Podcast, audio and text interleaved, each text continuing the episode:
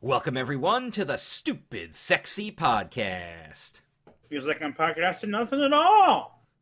I'm Chris, that's Dan, and Dan, happy Monday to you. Oh, it's Monday, is it? It is. This is when you guys get to listen to the Stupid Sexy Podcast twice a week now.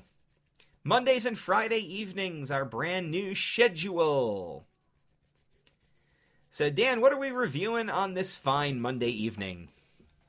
Season 3, Episode 2 of The Simpsons, titled Mr. Lisa Goes to Washington. That's a reference. Of course it is. Mr. Smith goes to Washington. They could have done Ms. Lisa Goes to Washington, but they, I don't know, decided to be more clever this way. So, uh, warned you guys on Friday when we reviewed Stark Raving Dad that this will be a politically themed episode, so there will be political stuff involved. Yes, I understand that politics is sort of a no no on this channel just because I don't want to drive people nuts with it, but they are allowed in the presence of reviewing something in that spectrum.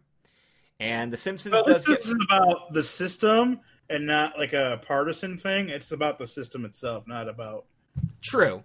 That is that is true. But uh but even our ca- even our uh, chalkboard line is somewhat politically charged because its spitwads are not free speech. Well, I mean, they're not. They- They're not. That's true. They're not. And our couch gag is that the family runs on the couch. You hear Santa's little helper whimper, and Homer just pulls him out from under his ass. He's basically flat as a pancake. So,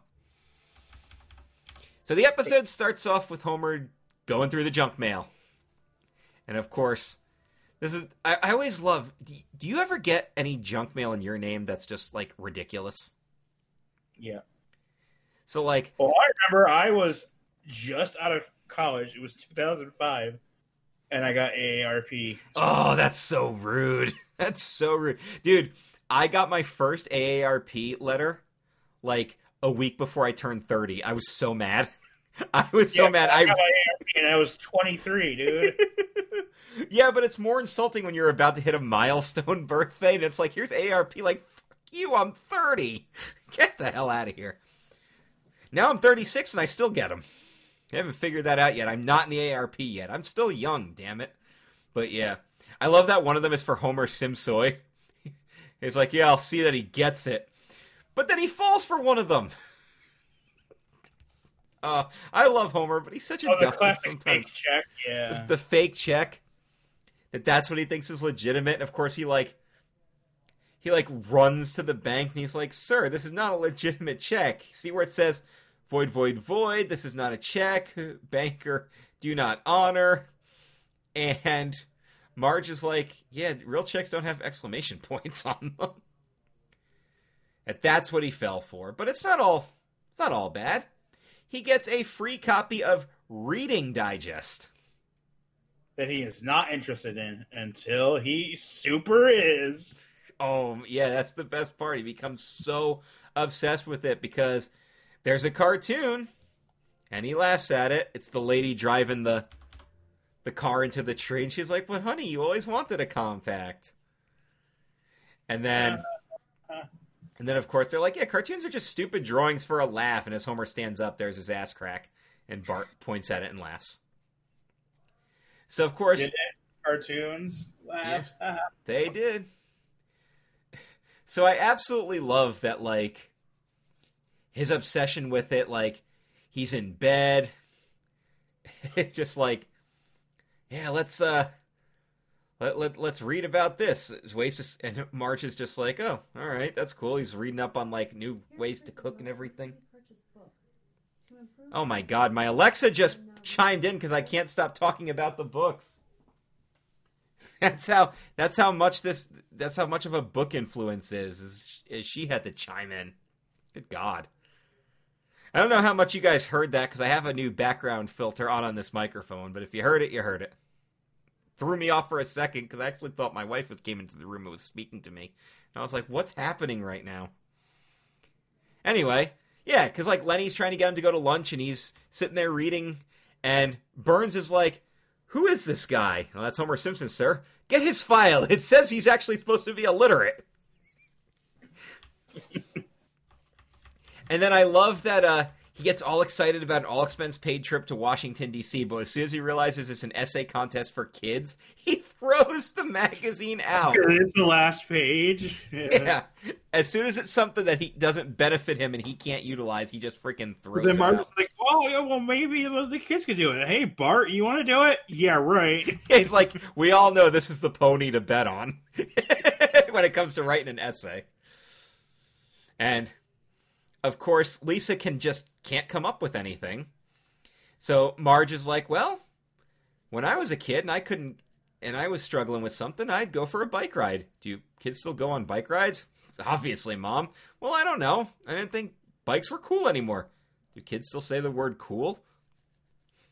It, that's just it. Like Marge is actually a pretty good character in her own right because there's always that moment where she's trying to be the cool mom, but she's just behind.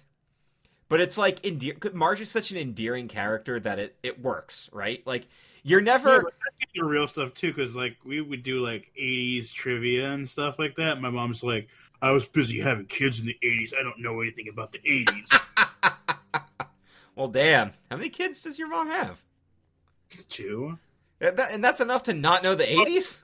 Uh, we were born in '82 and '87, and she had a couple miscarriages in between. So, like, you're talking about me at four, and then she had another kid. Eh, all right. She lost the entire '80s. All right, I'll I'll give her that one. Same thing happened with my mom between my sister and me, but that was the difference between 79 and 84. So my mom actually does know a decent bit about the 80s. My father doesn't. My father's still stuck in the 60s. He still listens to freaking doo-wop on the radio. Like even like you put on like an 80s station or something, he still doesn't know some of those bands, but but then my my mom shocks me because then she knows like modern songs that I didn't expect her to know. Sometimes your parents can be with it, so other times they're not. But Your just- father's champ. He knows what cooks. dude, that's just it. Though Marge is such an endearing character. You never want to make fun of Marge. That's the thing. Like Lois Griffin's fucking obnoxious. I think everybody can agree with that. Uh, Sharon Marsh can be kind of annoying, although to be fair, Randy Marsh is not exactly the easiest dad in the world to to deal with. Linda Belcher's a big goofball, but she's supposed to be. Beth Smith is a bitch, so she kind of deserves what she gets too. But she's her father's daughter. But then there's Marge. Marge is like sweet and innocent. You just yeah, you just can't hate Marge. So Lisa gets out her pad of paper and she rides to the she rides to the forest and she's like, "All right, nature, inspire me." And there's a bald eagle. Immediately a bald eagle. Yep, and it does the pose too with the wings out. So we start getting the uh the other essay contests and you get Nelson who wrote one which is aggressively anti-flag burning. He also doesn't know how many stars are on the flag, which is pretty hysterical. And uh you start seeing the essays from all over the world and what they're t- well now all over the all over the country what they're talking about like the kid from Alabama, the the kid from Minnesota. Oh, the girl has the recipe for freedom. I would be like, very, very creative. Do not read that to me ever again. You are again, you are in last place. Ah, I thought that was creative. It was creative, but I fucking hate it. You notice that Jasper, as a military veteran, was one of the judges. Yes. So I like when the uh they're like that was a great a great essay. Yeah, too good for an 8-year-old. I think the father the father the father might have helped out. So of course with as the, la- the my favorite part is when the lady goes over to talk to Homer. You see the angry dad with his son going, "We the purple? What the hell was that?" Cuz there's always like the one kid who blows it and the father's so mad. So the lady starts talking to Homer and realizes what an idiot he is, like right away. She's like, "Yeah, uh, so, So you super win. yeah, you you absolutely win." So they're going to Washington. bonus points because your dad's so dumb. So Dan, let's make a note about a future episode here. Marge is flying with no problem. Let's put that in our in our cap here. Marge is flying with no issue. Because that's a future plot point. But these shows weren't always known for their ultimate continuity. So, can we just spend a quick minute and talk about what an ass Homer and Bart both are on the airplane? Bart's the stereotypical kid fucking with the guy behind him just because he can. For no reason, just to be a dick. And then Homer basically just wants whatever whatever's coming to him, as he says. Yep. And then Bart realizes how boring the cockpit of an airplane actually is. Have you ever actually been like did done like the cockpit of the airplane thing on a plane? I did it once when I was a kid because you you know there was a time when you were allowed to do that. And, and, I, and I was a young child by myself on an airplane once. But like, yeah, I did. I got to do it the one time, and I remember it basically like there's a lot of buttons in here, and the pilots were very nice, but I just didn't care. I was more fascinated at the view outside outside of the airplane, actually getting to like see it from the front. I was more fascinated by that, but other than that, I just didn't care that much, to be honest. So the family lands in D.C and there's a guy with a limousine holding the the Simpson the Simpson card. And what does Homer say? hey, look, that guy has the same last name as we do. And calls for a taxi.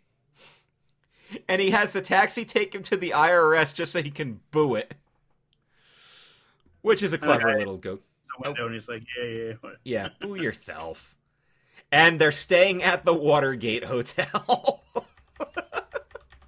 Well, obviously. Well, where else would they stay to go to this uh this essay, this freaking essay contest, right? oh, I almost forgot to mention that when Bart was in there, he goes, "Hey, what's this button do?" And he brings down the oxygen masks, and Homer screams, "We're all gonna die!" And everybody freaks out. Yeah. so of course Bart's still being an ass. He does the elevator, the classic elevator thing where he hits all the buttons just as the guy gets hey! in. Marge is freaking out about all the amenities provided, you know, the shower cap and the, the little bottle. And the welcoming mints. Meanwhile, Homer falls in love with the shoehorn. He's just like, look, foot goes in, foot goes out, foot goes in. And then at two in the morning, Bart and Lisa prank call him. He's sleeping on the welcome mint, which is hysterical in its own right that he forgot it was there. And he's like, "This is your wake up call. It's two in the morning." And I like how the kids are like still fully dressed too, like not even in their pajamas doing this. So who the hell knows what they were doing? They're probably ordering pay per view. There is a reference to this being an all expense paid vacation a little later on. But so of course they're uh, they're gonna gather for their uh, their big their big luncheon for Reading Digest, and Faith Crowley, the the patriotism editor, she's like, "Here are your VIP passes. They'll get you into places other tourists aren't allowed to go." And Homer's like, "Hey, what's the I stand for? Well, important. Oh, really? How about the V? Very. And one more question: person. Homer's Homer's like ec- favorite bits. Homer's like extra dumb in this episode, but I love it at the same time. So they go to the White House. Did you notice that the White the, there's always protesters outside the White House, but they're protesting literally nothing. like everything is fine, a okay, no complaints. I thought that was really clever too. Yeah. And the White House does have a bowling alley. That is a real thing. Yes, it is and the sign says that Nixon bowled back to back 300 games, and Homer immediately calls him out that that's probably not true. And they go to the president's bathroom and pull back the shower curtain, and Barbara Bush is taking a bath. And she's like, "Oh, oh, you have those stupid tags." Yes. Yeah, so this room was established, and she starts giving like the the predated speech. And then, of course, they're at the Washington Monument, and Marge is giggling and she whispers to Homer. He goes, "Oh, grow up." Uh, that is funny. Dick. So, uh, but it's finally time that to. Uh, oh yeah, they also do the uh, the Air and Space Museum Bart, get the hell out of the spirit of St. Louis. They go to the U.S. Mint. And they're like, oh, we don't give out free samples, and Homer's sad. and they finally meet their congressman from Springfield, Bob Arnold. Although he's in the middle of a meeting when they show up, though. Yeah, he's uh he's meeting with a lobbyist who's like, "We're gonna demolish Springfield National Forest." And he's like, "Ah, we can't do that, huh? Well, this is kind of awkward, but uh, what if I were to uh offer me a bribe? Yeah, I got a place for this." So he's just like, "Yeah, just just get out of here. Let's let's do this. Uh, let's do this uh this meeting here." So of course, shakes Lisa's hand. He's like, maybe one day you'll be a senator. You know, we actually have female senators. Senators. She's like, yes, but only two. And in 1991, I have a feeling that was probably true. So, uh, so of course he's just like, oh, let's do a, uh, let's do a, let's do a face opportunity here. You know, get the photo op. Maybe like a million pictures. Yeah, the tot shot always plays in the sticks, and of course, right there is Moe with the newspaper, and he's like, "Ah, what a great congressman!" And Barney's like, "Yeah, I'd vote for him," because there he is posing with the kid. So, while everyone's still asleep, Lisa is too excited, so she decides to go visit inspiration from a pioneer for women's equality, Winifred Beecher Howe and finds out that that's where Arnold and the lobbyist are meeting for the bribe. Because no one goes there. And it's it's a horrible meeting. They mock the demo- the demolition of the of the forest. They mock the appearance of the broad, and Lisa tears up her essay in tears and runs away. And she realizes she no longer believes in America. It tries to go to Honest Abe for help, but everybody goes to Honest Abe to ask. So she tries Thomas Jefferson. He's like, nobody ever comes here. What did I do? Just wrote the Declaration of Independence. She's like, all right, forget it. No, come back. I'm so lonely. and then here comes the New Yorker cartoon reference because Lisa's on the steps of the Capitol building. And as she's washing the politicians, they all turn into fat cats they got the pigs eating money out of the trough. And Lisa starts to write a new essay called The Truth Must Be Told. Meanwhile, back at the hotel room, Bart's getting a massage. He's got a bellman bring him his laundry, tips him 20 bucks. And when Homer's just like, boy, he's like, remember, all expenses paid. And it immediately cuts to Homer getting a massage with him while he's smoking a cigar. That is such a great payoff to that joke, by the way.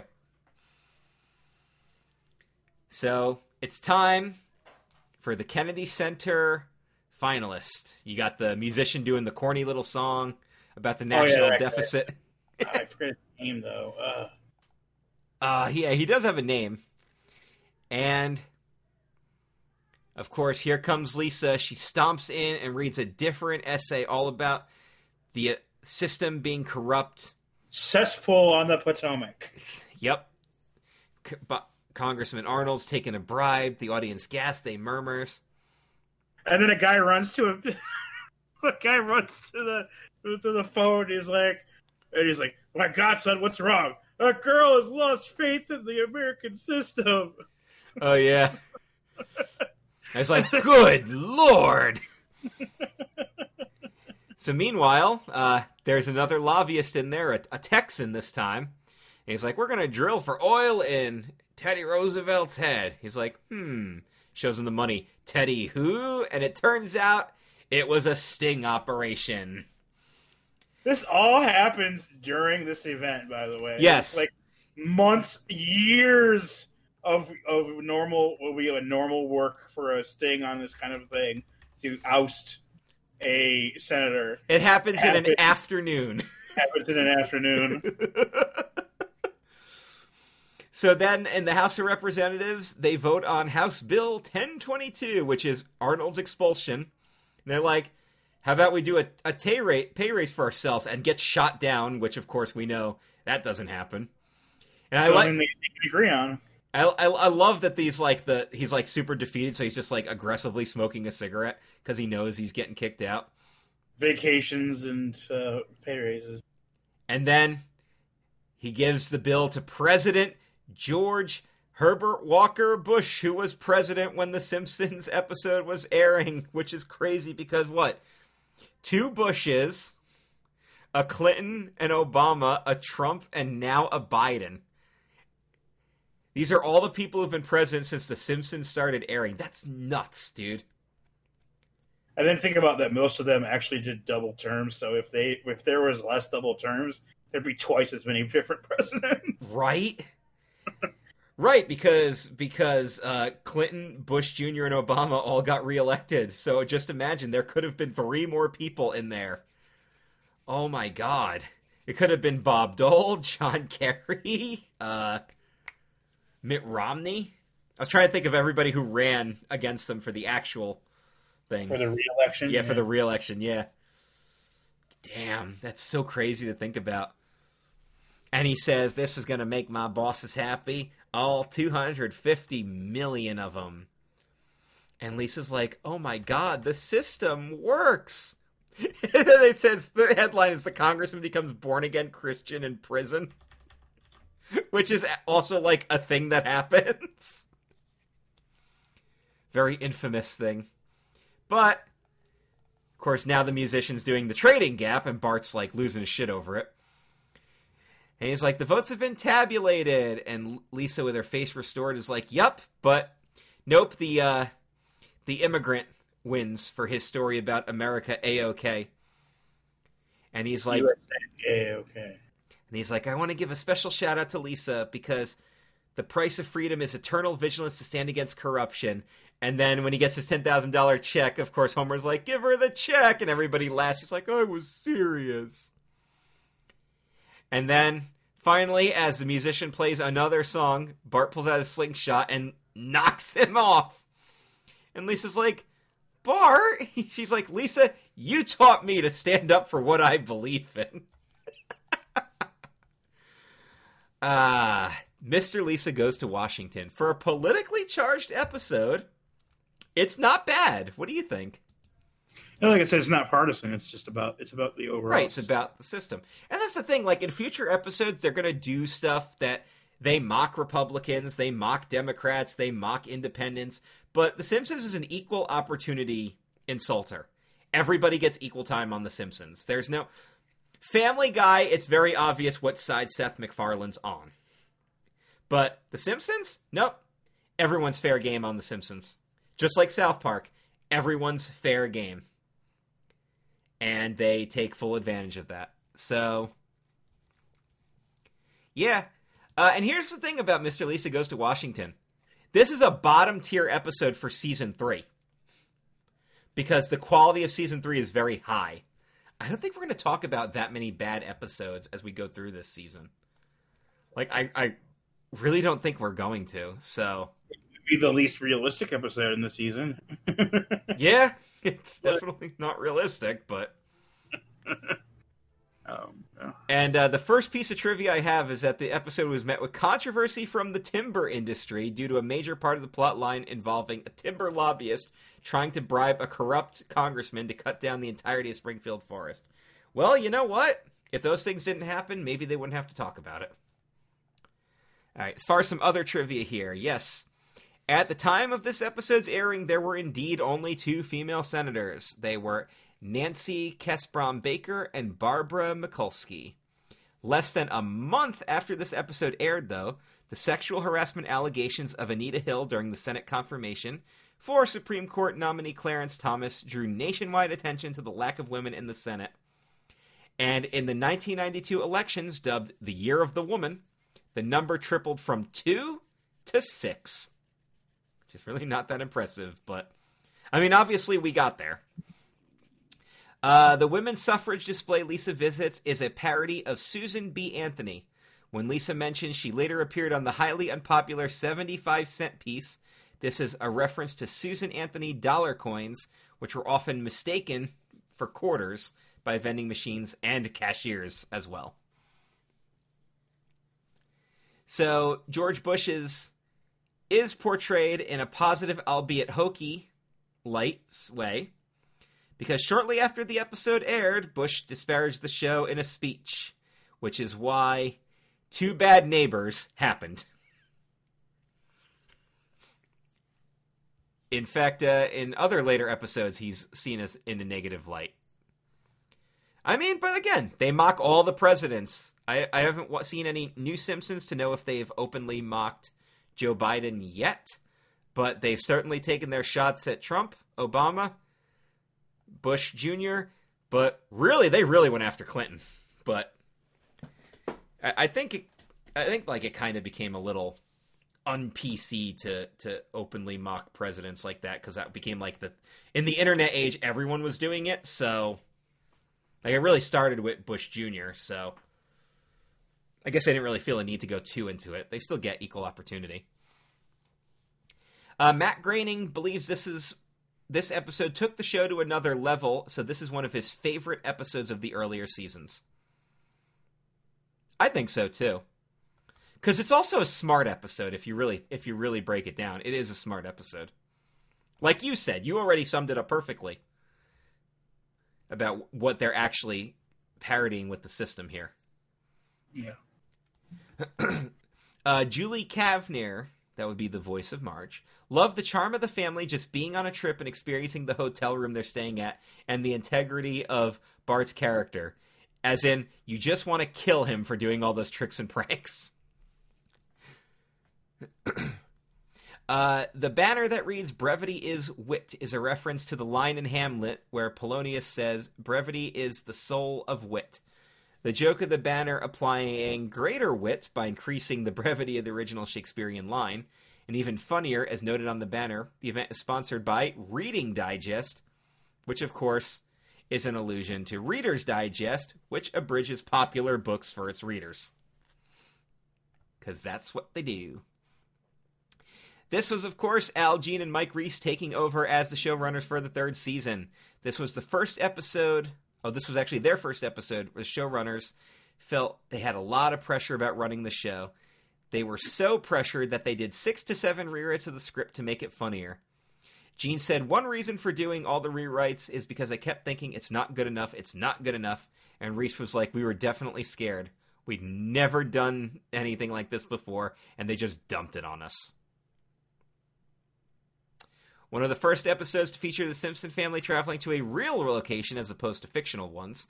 While Bart did go to France, that was a fictional place, obviously. And of course, with the we have the uh, the misleading "Where is Springfield?" The map showed a montage with Springfield State being NT, and the junk mail lists the state as TA, and the zip code is six digits. 192005. So there you have it.